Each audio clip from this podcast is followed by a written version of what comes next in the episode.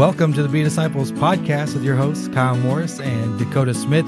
We are starting a brand new season, season three, and we are going to be studying the book of Acts. How's it going, Dakota? It's going good. I'm excited for this series, and I'm excited this is the first time that we're, we're recording in our new setup here in our office. Uh, we're set up in stools, and we've got a counter coming off the wall, and we've got a sound equipment, we've got our camera recording uh, to all of our listeners. Thank you so much for listening in. But now you're a part of the show with us. So, um, no, we do not spend all of our time doing this. In fact, it's kind of like where can we find a free hour to fit this in for the community, right? Right. Uh, but this is another resource, another biblical resource uh, to put biblical content into the community. And one of the benefits is we give it to them in a relational manner where you and I get to sit down and talk about life and talk about the word. Yeah, so this is the first time we're trying out a new video camera, so we can uh, hopefully you'll be able to see us if you choose to watch us on YouTube uh, instead of just listening on the podcast when you're driving. But whatever platform you choose, we don't really care. We just want to be able to give options and sometimes see our face. Um, but uh, it is baseball season, so I do have a bobblehead sitting on our table here. Yes, you do. I- Randy Johnson. Randy Johnson. The Diamondbacks were good Rel- and relevant. and relevant. yeah, they're not quite anymore at the moment. Uh, they didn't make any big splashes this offseason, so I'm a little Shocker. disappointed. Uh, and I and I'm more of the baseball fan uh, than Dakota. We definitely connect when it comes to football. But uh, I've already been to a Royals game here in uh, in Kansas City, Missouri, and so uh, I'm just excited for baseball. It is not exciting when your team is terrible like the Diamondbacks are. Uh, but I'm gonna I'm gonna go for the Royals. But again, the Royals, there's not too much excitement there either. Hey, For uh, but they've they've done something in the last ten years. I will say they have a better team. Yeah. Uh, than the Diamondbacks overall. And they got Zack Greinke back, who did play for the Diamondbacks and now is back with the Royals. Hey, there you go. Did you know? Uh, my wife and I decided last night that I'm going to be coaching JoJo's uh, youth baseball team. Jump in. Something needs to be said too. Uh, there's a book by David Helm called One to One Bible Reading. And that book really sets its focus on if you want to make a disciple, put people in front of the Bible and learn to facilitate that discussion. So, one of the inspirations of this podcast is wanting wanting to use the podcast itself as somewhat of a a trailblazing discussion for those individuals who want to be sitting down with another person at the coffee shop saying let's study the word together. If you need to follow this as a trailblazing discussion or just to take principles and techniques that we use in our discussion out from the podcast to then implement it into your own discussion and your own discipleship, then by all means, please do that. That's one of the original intents about it all. But we want this, you know, the, the, the name of our podcast is Be Disciples Podcast, and we want you to be a disciple and make a disciple. Uh, that came straight from Tim Reed, our favorite professor. Yeah, I would encourage you if you take notes during our sermon, or not during our sermon, during we, we do sermons, but We do enough sermons. Yeah, you, um, you can go to ottawabiblechurch.com for that. But if you're taking notes during our podcast, uh, we usually ask each other questions sometimes. Yep. Those are maybe some good questions to jot down as ways to engage another person. Yeah. Uh, so we do that on purpose, uh, or just any information that we say that could be turned into a question. It just helps if you're walking through this passage with somebody to have some notes, have a place to go, so you don't feel like you're just going in with nothing. Um, but just to be a little bit prepared, um, you know, we we do uh, open the Bible pretty uh, in a, in a relaxed way where we don't spend a lot of time studying for our podcast. It's more just we just dive into scripture and have a conversation about it. But we've also been doing this for a long time Yeah. to where we, we kind of know what questions to ask and what to talk about. So this is just a way to prepare you. Yeah, with a sermon or an official teaching, you want to be prepared as you get into the pulpit. But for us, we're studying this together, and that's how discipleship is made is in a real, you know, organic discipleship based scenario. You're going to be asking questions and doing the research in front of you. So that for us is actually part of our tactic. It's not a lack of preparation. It's we want you in the office with us. We want you a part of the inve- investigation with us, and that's that's kind of the road that we're going to take. So today we officially start with the book of Acts, and we hope to work through Acts chapter one, verses one through eight, and also give you some some background knowledge. So why don't you pray? And then we're going to dive into a, a commentary by David Guzik on the background of the book of Acts. Father, I thank you for this opportunity just to uh, have a podcast to talk about your word, uh, to just have another avenue to to share the gospel. Uh, I just pray for our listeners, no matter where they're at around the globe, that uh, you are with them, uh, that you continue to allow them access to the Bible, access to your truth, Lord, and that they continue to seek it no matter what. Not everybody lives in the context of a place of freedom to hear your word and to have your word in their hands. But Lord, I pray that they continue to have that access, Lord. In Jesus' name, amen. Amen. Amen. So here's what I want to do I want to read uh, maybe the first five verses. Our goal is to get to eight. But let's read the first five out loud. And then, Kyle, I think it'd be good if you and I just interact back and forth.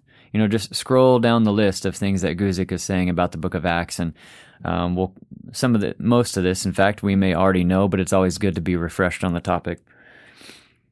Scripture says in the book of Acts, chapter 1, 1 through 5, the first account I composed, Theophilus, about all that Jesus began to do and teach, until the day when he was taken up to heaven after he had, by the Holy Spirit, given orders to the apostles whom he had chosen. To these he also presented himself alive after his suffering by many convincing proofs, appearing to them over a period of forty days and speaking of the things concerning the kingdom of God. Gathering them together, he commanded them not to leave Jerusalem, but to wait for what the Father had promised, which, he said, you heard of from me. For John baptized with water, but you will be baptized with the Holy Spirit not many days from now. So that's the text we're going to be working with. Um, let me just begin with this initial comment. David Guzik starts with a, a comment made by William Barclay. And it says this Imagine what it would be like if the book of Acts wasn't in the Bible. You pick up your Bible and see the ministry of Jesus ending in the Gospel of John. Next, you read about, about a man named Paul writing to the followers of Jesus in Rome. Who was Paul? How did the gospel get from Jerusalem to Rome? The book of Acts answers these questions. Barclay says a great New Testament scholar has said that the title of Acts might be How They Brought the Good News from Jerusalem to Rome itself. Any initial thoughts about that comment? Yeah, I think it's really exciting when you look at human history uh, because what has to happen for the message of Jesus to get to a place like Rome, who is conquering at the time, who is in cro- control of, of most of the, the known established world. Uh, and if we didn't have how it got from Jesus' resurrection as disciples to all of a sudden this guy named Paul, who we have no introduction to unless we have the book of Acts, who writes the majority of the New Testament. Right. Acts really gives us the historical background of the beginning of the church. It gives us context into who Paul is and where he came from. And so it gives him legitimacy in his interaction with Jesus after the resurrection, his interaction with God on the road to Damascus. Uh, and I think those are critical points in when we see the authenticity of of Paul's writings and why they're so important. Yeah, I, I, also think it's important to realize that just as Rome had been conquering the known world at, at the time, the book is called the book of Acts, right? The acts of the Holy Spirit as he's sending the apostles out into the known world, the known world that Rome is conquering. And the Holy Spirit is sending out these apostles, and it's almost like through the work of the Holy Spirit, what's really being conquered. is is Rome itself. You know, what's really being conquered is this world system where the church starts making its imprint there within the entire empire, and pretty soon Rome doesn't know what to do with these Christians. Um, I, I think that's remarkable. It's like the Holy Spirit's the one having real victory in God's eyes through everything. There's another comment here that I want to share. That expansion from Jerusalem to Rome is a remarkable story. Humanly speaking, Christianity had nothing going for it. It had no money, no proven leaders, no technological tools for propagating the gospel, and it faced enormous, enormous obstacles. It was utterly new. It taught truths that were incredible to the unregenerate world. It was subject to the most intense hatreds and persecutions. And another thing it says is that Acts is written in the literary style of the Greek translation of the Old Testament known as the Septuagint. Um, since Luke can write in a different style, this is something deliberate. Probably Luke himself regarded himself as recording sacred history. So again, the book of Acts has so much depth to it and so much understanding. Uh, we're only scratching the surface right now. Yeah. So another question is who wrote this book? Right?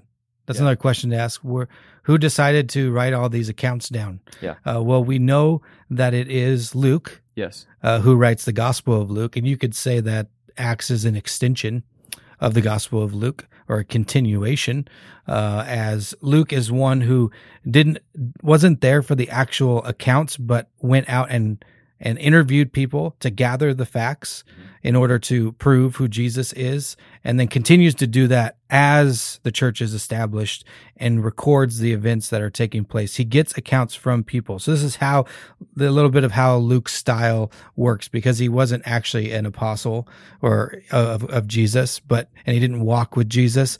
Uh, but what he did was he was an extremely accurate uh, man who was who was known as a physician in the book of Colossians. It points that out. Colossians four fourteen. Uh, he was a Gentile, and he would have known Paul. He was a devoted, uh, you know, walked hand in hand with Paul, learned from Paul. So uh, you, the, he was he had credibility in his ability to write down true historical information, and that it was fact. Yeah, if I just take the Gospel of Luke, many people aren't aware of the fact that Luke's Gospel and the book of Acts were to be written as one volume, but over time, just because of uh, the sheer amount of words, we as the church divided Luke's Gospel and the book of Acts into two different books. So now we have Luke, the Gospel, and we have the book of Acts. But look what Luke does in Luke chapter 1, 1 through 4. He says, Inasmuch as many have undertaken to compile an account of the things accomplished among us, just as they were handed down to us by those who, from the beginning, were eyewitnesses and servants of the word, it seemed fitting for me as well, having investigated everything carefully from the beginning, to write it out for you in consecutive order, most excellent Theophilus, so that you may know the exact truth about the things you have been taught. Then we get to the book of Acts. And what does it say again in the first verse? The first account I composed, Theophilus, about all that Jesus began to do and teach until the day when he was taken up to heaven, after he had by the Holy Spirit given orders to the apostles whom he had chosen. So, you know, he is making sure that Theophilus understands this is a continuation of his work, a continuation of his investigation overall. Yeah, and now continuing in in Guzik's commentary, uh, it, it Yeah, mentions there's a good note here. Yeah, says that there were there was a time where scholars and critics thought the Book of Acts was some sort of romance novel for the church, uh, and that it was written uh, more than hundred years after the events supposedly happened. But there was a archaeologist named William Ramsay uh, and a Bible scholar proved that the that the historical record of Acts is remarkably accurate uh, regarding the specific practices, laws, and customs of the period it claims to record. So it is definitely the work of contemporary eyewitnesses. Wow. Yeah, so this is not a fable. This is like um, a journalist doing his best work to bring about the truth. Yeah. Or it's not, you know how, you know, celebrities or historical figures, you know, in their day, you know, maybe were seen by some people in a negative light, like they had a negative reputation in some areas of life. But after they died and after years and years later, really that stuff fades and they just remember the remarkable stuff, or it's just what's written down in a history book. And, and, and then you don't hear about everything that happens in between. Well, really in the book of Acts, we do see the things that don't happen very well. you know, we don't just see the glorification of the things that did happen well. We see lots of historical facts about mistakes or things that happened. Um, and, and it's not, things aren't left out like you can in other history books where, wow, man, you know, George Washington was amazing. He was our first president. He was a general. Well, the dude was also a military man Yeah. and definitely killed people and definitely had it was not perfect he was a sinner just like everybody else had his own problems just like we all do. And sometimes we we erase all that sin to prop up a historical figure. But the reality is that's not what's happening in the book of acts. We're not seeing that same storyline take place of forgetting stuff that was kind of you know that that didn't make people look good, uh, and then only propping up the stuff that did. And so I think that gives testament to the Book of Acts and the other rest of the New Testament, we go into all the letters of Paul, Paul's pointing out all the problems. Yep. These are all the things you're not doing well. It's so genuine. And he and he addresses those. He doesn't skip over them and just says, "Thank you for believing in Jesus. Keep doing it." That's not what he says. Yeah, there's another comment that I have here, and maybe we're belaboring the point, but this is important because I imagine we're going to be in the book of Acts for a while. It's 28 chapters, and yeah. we're going to need this background. So, in the mid 1960s, A.N. Sherwin White, what a name, an expert in Greco Roman history from Oxford, wrote about the book of Acts. And he said this The historical framework is exact. In terms of time and place, the details are precise and correct. As documents, these narratives belong to the same historical series as the record of provincial and imperial trials and epigraphical and literary sources of the first and early second centuries AD. For Acts, the confirmation of historicity is overwhelming. Any attempt to reject its basic historicity, even in matters of detail, must now appear absurd. Roman historians have long taken it for granted. And then, of course, some more uh, comments from pastors uh, throughout history. John Calvin, or maybe you could even uh, theologians. John Calvin wrote that the book of Acts was a kind of vast treasure. D. Martyn Lloyd Jones called Acts the most lyrical of books. Live in that book, or excuse me, live in that book, I exhort you. It is a tonic, the greatest tonic I know of in the realm of the Spirit. So there have been men faithful Christian men throughout history that have not only known that this book is accurate, but this book is life changing for what we are supposed to do with the faith that we now possess after we get saved. The answer is go and make Jesus known. You know, go and make Jesus known after the fact that he's done something to your life that should change you forever. But Luke is also writing, maybe last comment on the historical aspect of things, he's writing to a man named Theophilus. Um, Kyle, I'm sure that you're seeing the notes here, but you know, Guzik is just mentioning again from verse 1. Luke specifically states that he's writing to Theophilus. Let me just start with one more quote. This might have been a Christian wanting instruction, as it speaks of Theophilus. He might have been a Roman official being briefed by Luke about the history of the Christian movement, or the name could be symbolic because the name Theophilus means lover of God. I highly doubt the the symbolic piece of it. This seems to be a real individual who probably uh, was uh, really well known, was an honorary figure, and he probably paid for this investigation because he really wanted to know. He supported Luke in his journalistic efforts. Yeah, I, I, definitely think, and in here, continuing our notes, it says that Luke wanted to show Theophilus and the Romans three points. Mm-hmm. I like these three points that Christianity is harmless. So some Roman officials had embraced it themselves, right? And even though there are lots of people against it, like the Roman Empire uh, persecuted Christians, uh, that it was, and, and some some were embracing it. That Christianity is innocent, so Roman judges could find no basis for persecution. It was almost like outlined what was the accounts of what was going on to prove in the court of law that this was not something that was was was bad or going to hurt people or going to or, or usurp Rome in a in a political sense, but this is a spiritual happening, and that Christianity is lawful. Uh, as the true fulfillment of Judaism, which was approved religion in the Roman Empire. So there's a lot of purposes to the book of Acts, not just to show us how the early church started, but it had a purpose for its writing.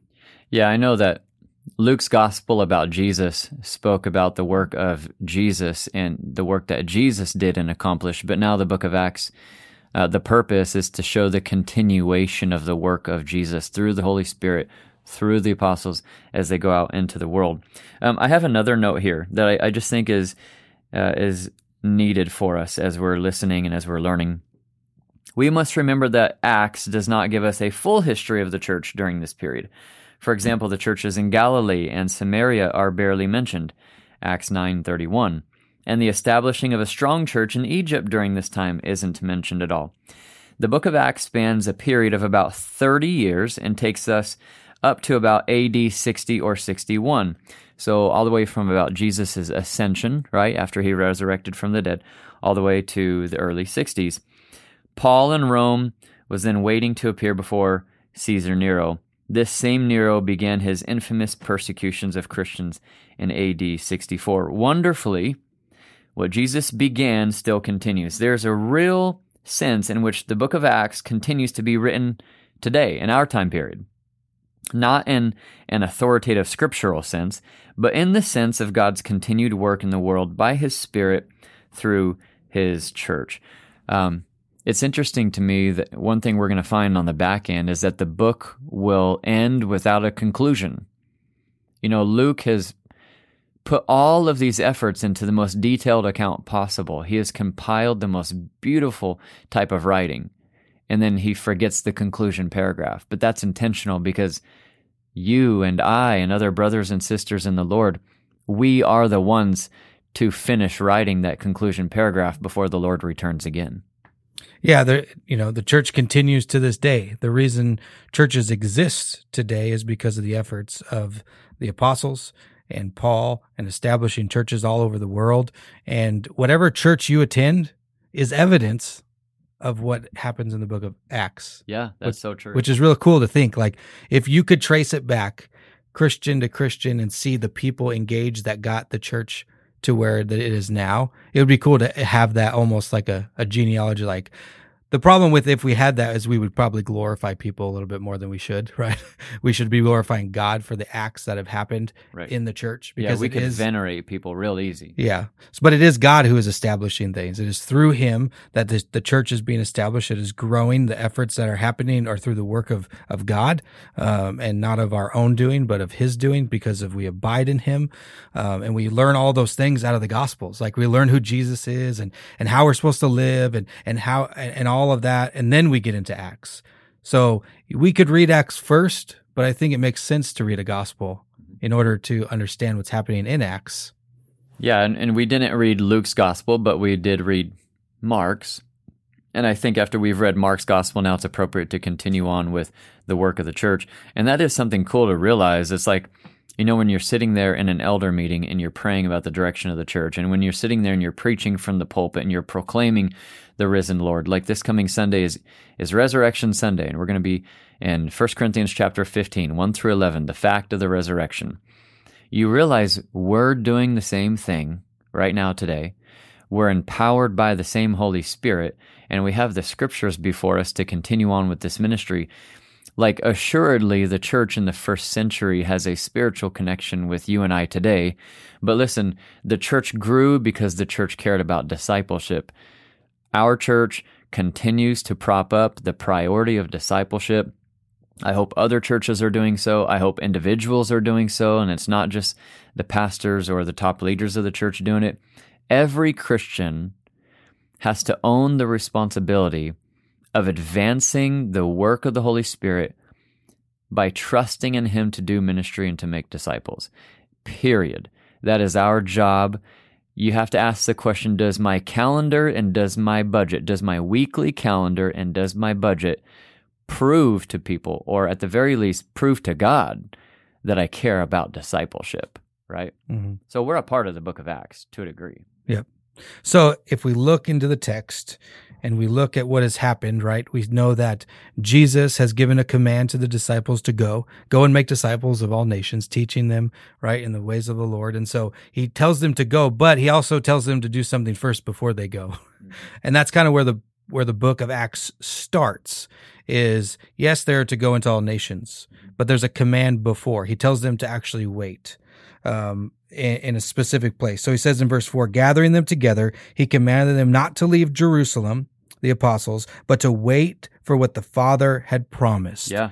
So there's a promise that was that was given to them from the Father mm-hmm. and that they were to wait until this promise happens and then they are to go. Yeah. So we know that's this that's what the apostles are currently doing in the beginning of the book of Acts. Yeah, that's that's what's being recorded about their actions, right? Like Jesus has, I mean, verse 3 says, To these, he, Jesus, presented himself alive after his suffering, right? There's an account of the resurrection. Right. After his suffering, by what? By many convincing proofs, appearing to them over a period of 40 days and speaking of the things concerning the king- kingdom of God. a lot of people view the final words as Jesus on the cross.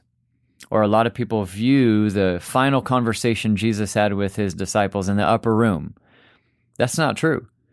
Those were the final words and the final conversations he, he had before he faced martyrdom. And the reason why those words before his death are so valuable to us is because we need to be prepared. You know, we need to be prepared. If we die, these are the, the biggest things we got to keep in line.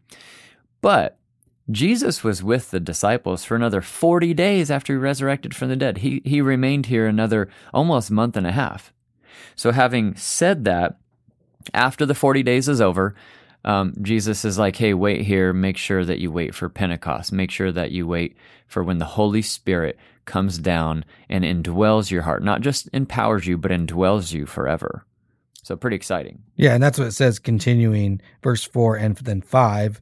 It says, Which he said, You, Jesus, Jesus said this, you heard of from me, for John baptized with water, but you will be baptized with the Holy Spirit not many days from now. Mm-hmm. So, this promise of being baptized in the Holy Spirit is going to occur. Once that occurs, then go do what I commanded you to do. So, let's just talk about that for a minute. You know, at the most practical level for our listeners, and just for the sake of the conversation, Kyle, what's the difference between a believer who's filled with the Holy Spirit in contrast with someone who shows up on Sunday, um, you know, maybe they sit in the pews, maybe they, they sing the songs, maybe even they've picked up the Bible a few times, they, they say a, a few generic prayers. You know, what what's the what's really the difference between the two of them? I mean, obviously one is indwelt by the Spirit, and then the other is not indwelt by the Spirit, right? Um, but do you see any other differences? I mean, I have in my mind something else, but is there a practical difference? I mean, yeah, I mean we're I mean we're talking about conversion and when it happens. Yeah. Uh, for one, but we're also talking about having a knowledge of God, or I I can say I know God exists, but there's a difference between saying I know God exists and I call Jesus my Lord and Savior. Yeah. And that he died for my sins on the cross and was resurrected. Yeah. That there's those are two different things yeah. when it comes to belief. Yeah. Believing in a God or believing that, oh, church is a good moral place and they teach good things so I can live a good life and it makes me a good person. Well, no, I mean, yes, we teach those things, but we only teach those things for people who believe it's the, the way of following Christ, not a way to follow some moral law in order to feel good about yourself. Yeah, that's not going to save you. It's not going to save you. Yep. The Bible and living for living what the Bible says is a response to what Jesus has done for us so that we may live in obedience to him and through him. And the cool thing is when we put our belief in Jesus and we call him Lord and Savior, he promises something. Yeah. And he promised it to the disciples, the apostles. Right. Promised them the Holy Spirit. And that's what he's going to give them you won't feel the pressure of having to live out this big religious yeah. performance because there will become a change in you, not a change on the outside of you. Right. It's a it's a heart change and an indwelling. You know, we I said earlier the word abide, like in John chapter fifteen. You're abiding with Christ. You you become one with Him, and then He's actually God's going to give you the Holy Spirit in order to guide you and to counsel you and to empower you, uh, and you're not doing it alone. That's one thing with Christianity that um, you know uh, that's so different than other, any other religions is a lot of other religions say there's a god out there and you're doing stuff for that god. Well in christianity god says no i want to indwell in you right. and i want to live through you and i want to know you. And that is totally different than any other belief system out there. It's the difference between a maid who comes to clean your house and then someone that you love like like your wife right who you not only love, but then you serve each other willingly, right? It's a covenantal love. It's not like a contractual thing or, yeah, okay, I, I'm going to come and clean your house, you know, once a week. It's totally different. And I think that's, that's really where I was aiming is the, the real believer who's indwelt by the Holy Spirit versus the person who just puts on the performance. One has the power of God propelling them to obedience with a joyful desire. The other has no propelling other than their own efforts, which gets tiring overall. One is not saved and the other is saved.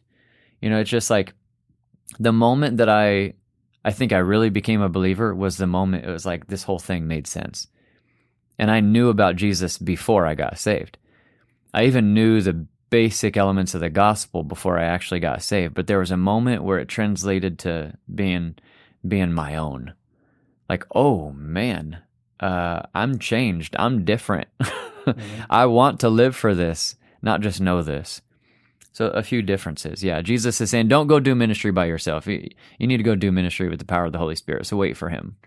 Yeah, and I think we can also see it work out a little different in the sense of I, when I was young, I grew up in the church, and my parents are Christians, and and and I knew Jesus. I believe I was saved at a real young age, but there was also a moment in my maturity that God showed me where I was still falling short in the sense of following him. Sure. And that was the work of the Holy Spirit, I believe. I was already saved. And then the work of the Holy Spirit on my heart was saying, you must change your mind in these areas. Yeah. You must repent. You must change the way that you live for me and not for yourself. I knew Jesus. I knew what he did. I believed in what he did. I, I, you know, it wasn't about works. It was about belief. But then God, and then there was a challenge by the Holy Spirit. Well, if you believe in me, what are you doing in response to that? And that was a stirring of the Holy Spirit to say, Kyle, you you need to follow me. Yeah. Not just know me, not just believe in me. Yeah, you call me Lord, but but are you showing me that I'm your Lord? Yeah. and so um, that that is the work of the Holy Spirit in somebody's heart, yeah. is the prompting of of that. It may be convicting, and it's not something that the Holy Spirit um, is is a is a is a product of of being saved. I don't like using the word product. That makes it sound like a yeah. The re- the result of the result being saved is the indwelling of the Holy Spirit. Right, um, and He gives that to us to direct our lives and to guide us. And there's nothing that we can do to lose that. I believe that yeah. He's going to continue to indwell in you and continue to work in your life. There's you can't there's nothing that you can't get rid of it. If you truly believe, I don't think you can get rid of it. And he's going to keep stirring you and he's going to keep working in you. Even if you're going in kind of a, a bad direction, I think he's still going to be there, just really working in your heart and convicting you to say, I died. He's going to say, I died for you. Remember? Yeah. All this sin, all this stuff that you're doing. I died for that too. Yeah. And I'm not leaving you. I have you yeah. and I love you and I, and and show me show me a, another God that does that. Yeah, it doesn't exist. Well, there's something beautiful about Jesus loving you to such an extent that he no longer allows you to enjoy sin once you've mm. become mm. a believer. Like once the Holy Spirit indwells you, and you and I know how many dumb things that probably should not be put on this episode. How many dumb things did we do around college in our younger years? Oh yeah. That's like, oh my gosh, like someone in our church today may be under church discipline or it's like um, but the the patience of god to mature the believer past his stupidity and his immaturity and to bring the believer to a place of you know what sin's not worth living in anymore because it's just that doesn't fulfill me. Only jesus does. And the more that jesus corrects you for being satisfied and fulfilled with other things. And the more that he brings you to see that he is the satisfaction instead man that that's when we're ready to do ministry. And i think that's what's happening here. Jesus is saying wait for the the holy spirit and you're going to be empowered to do things you never thought you could do. Right and definitely wait because you're going to need it. Yeah. Oh yeah right. you're about to get beat up a few times too and, right you know, like i think about in jail and when jesus sent his disciples out yeah. two by two yeah.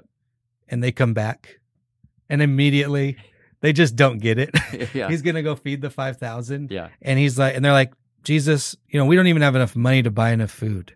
And Jesus is like, come on, guys. Yeah. Didn't I just provide for you? Didn't I just show you remarkable things? Right. Yeah. You, I, you went out and and God allowed you to cast out demons, to heal people. Yeah. And you don't think I can produce food for you and these people? And so here though, God's like, hey, wait, I'm going to give you something that you're going to need yeah. because the work that is about to be done is the work of God. And it's going to be through him that it gets done. And he's going to use men who believe in him to do it. Something that I'm I'm looking forward to in this book is the the action, the action packed stories that we're gonna mm-hmm. read. It's not like they just go around and you know they stand up. All right, let me tell you about Jesus, and you know there's no there's no light stories here. This is the most radical Christian life you can live. These guys, Um, they're going to be put in jail. They're going to be persecuted. They're going to be beat up. I mean, they're they're going to be in danger from so many different areas of the world, from so many different kinds of people, because when the gospel starts invading things, mm. um, the enemy fights back. So, with that being said, maybe we can close on this last portion of scripture for this episode, but Acts chapter 1, verses 6 through 8. Kyle, why don't you read it and then we'll we'll discuss. Yeah, it says, So when they had come together, they were asking him, saying, Lord, is it at this time you are restoring the kingdom of Israel? Mm. This was a big question in the Gospels. Or restoring the kingdom to to Israel, right? Yeah.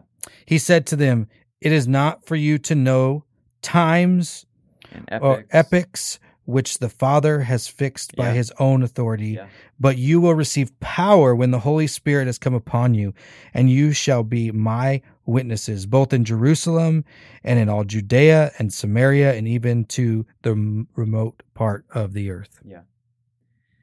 Yeah, pretty interesting what the disciples ask, though. I mean, he says, wait for the Holy Spirit, and then they ask the question, are, are you going to restore everything to Israel? Are you going to restore the kingdom to Israel? Which is a very unique question because some people think that God is completely done with the nation of Israel. But Jesus doesn't say no. Jesus says it's not for you to know, K N O W, it's not for you to know when those things would happen uh, I'm not saying no, N O. I'm not saying no to the nation of Israel. It's just, it's not for you to know when that's going to come about. So, in the meantime, before God does restore the kingdom to the nation of Israel, here's what you need to do. And then he sends them off. Yep. Um, something that I think is really interesting is the times and the epics. Some people would say epochs. You know, really the the overarching major time periods of human history. This is not for you to know, but things that the Father has fixed by his own authority. Jesus reminds us that God is the one sovereignly in, in charge of all things that happen in human history, and they are progressing and playing out for his plan and purposes. So Jesus says that, but verse 8 is a verse that every Christian should know and memorize. He starts by saying, You will receive power.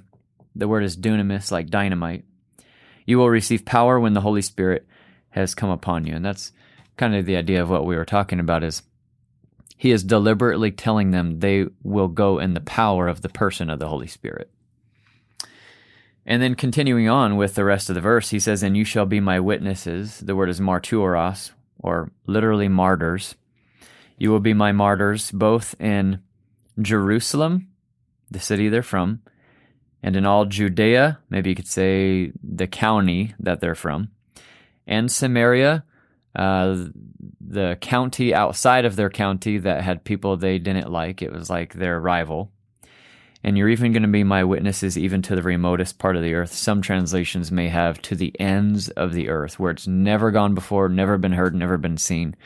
And I, I, I think that is still the job of the Christian today um, how, how are we bringing the gospel to our Jerusalem, Judea, Samaria, and to the ends of the world?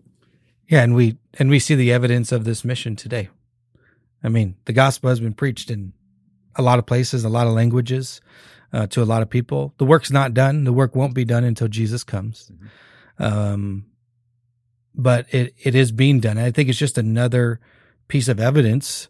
If you're wondering about the gospel about Jesus, this is a place to say, look, look what has been done. Look what God has been doing through his people, the church, in the time since he has ascended into heaven after his resurrection to now. What has been done and what is the evidence of God? I think there's just a, there's an overwhelming amount, uh, in my opinion, of what's been done. Yeah. You know, have you ever heard that comment in church before where people say, why do we got to go on a mission trip? There's stuff to be done right here in our own backyard, right? Mm-hmm. There's this, an extent to which that's true, but that's not true if that's a replacement to not go. Because it's just simple. It's not an either or kind of thing. It's a both and. Jesus said Jerusalem, your backyard, but uh, he also said the ends of the earth. So neither are wrong. You need to prioritize both right? Yep. So I don't know, maybe it's like you know how there's certain taglines and phrases that become common Christian speech that you learn and you hear in church growing up with and you hear people say, "There's work to be done in our very own backyard." That's true. But if you're not careful, people can hear that like, "Oh, well, we don't need to go." No, because then the church in Jerusalem would have just stayed there and then we would have no book of Acts, right? So if everyone thought that way, we'd be in trouble. The fact is is Jesus wants you serving at home, serving abroad as well. Yeah, you know, missions is important and Jesus puts the stamp on that here. right? I mean, he says you need to go. He continues to say you need to go and where to go. Everywhere. Not just a, a single place because I mean, we already see that sometimes the focus of especially the Israelites is just Israel. Yes. That's just something they're so focused on. And when's Israel going to get its glory back? Mm-hmm. Uh, when are we going to be in control again? Uh, they kind of have this this very selfish idea of of who actually is in control of of Jerusalem, Israel, and the state of the whole planet. Mm-hmm. Um, and they're always focused a little bit on themselves. But Jesus is like, you you can't focus on yourselves. It's not a, it's not all about the nation of Israel, even though the nation of Israel is extremely important. It's God's people, but He's saying you need to go tell everyone about me. It's not just for Israel; it's for everybody, uh, and He makes that very clear. Yeah, we're we have the banner right up here. We're called to live sent and make, mature, and multiply. That's the Great Commission from Matthew 28. You know, maybe it's good just to kind of close on this point. Um, our entire church vision is centered around this statement. And our whole entire hope is that our people would learn how to live sent, to be sent to their community, would learn how to be sent to their neighbors, would learn how to be sent to their enemies, would even learn how to be sent in other countries. And that's just a fruition in a culture that takes time and long patience and suffering to build into the culture of, of your church. It's almost like a reprioritizing of look, if we want to be sure that we're accomplishing God's plan, we need to ask is what we're doing benefiting this vision? And if we're doing that, then you can't go wrong in what you're planning to do. Right. So, as a part of Living Sent, that's why we're doing this podcast. That's it. Yeah. yeah. We're reaching our Jerusalem. Yeah, we want to reach whoever. I mean, it's been cool to see the statistics of the podcast reaching different countries. Yeah. Yeah, it's really it's it's really impacting. These are our faces now after all these episodes. You Yeah. can see us now. Yeah. You can go to be bedisciplespodcast.com and, and see it there too. But um but yeah, this is why this is one thing that we're doing. Uh, we do other we do other stuff. We had a Mexico mission trip. You and I have been on international missions. Yep. Um, We've got a pastor from out of country, Yep. uh, from a um, really a heavy Muslim country who used to be a Muslim himself. He he's going to come and he's going to to share soon. That'll be amazing. Yeah, so we want to make sure we're we're doing all of it. We're not just just focused on our backyard because we have backyard stuff too. We have stuff coming up this summer that hits our community that shares the gospel for a couple weeks in a row. Um, you know, and just the day the day to day life of of living with people and sharing the gospel with people, coworkers, friends, family. So um, it should be happening in all contexts of life. If you're listening in from the community, we just want to say thank you, you know, truly so much for picking up the podcast, listening to it. We pray that in this new format, you would continue to enjoy it and grow in your knowledge of the word. We invite you to church on Sundays, 9 o'clock and 11 o'clock, with a catered breakfast in between every single Sunday in our gym. It's packed. There's a lot of people, families running around, high energy, high enthusiasm. We study the word together and we eat together. It's a pretty good format. Yeah, come join us Easter Sunday. This coming Sunday, yep. and uh, join us in worship and come check it out. Well, thank you all for uh, joining in on this podcast. I hope that you're excited for the book of Acts and that we can go through this journey together. Share this with your friends and family on social media. Uh, it- we're on any podcast platform. So just look up Be Disciples Podcast. And if you could also rate our podcasts on these platforms, what that does is it exposes us even more to the podcast community. So more ratings means more exposure, which means more people hear the gospel. That's all it is. and that's all we want. This is not a monetary podcast. Nope. We do this we because receive we, no money from this. we we do this because we love the Bible uh, and we love Jesus Yeah. and we just want to share the gospel. So please rate us on those and just it gives another opportunity for somebody to hear the good news of Jesus Christ. Absolutely. God bless y'all. We'll see you next week.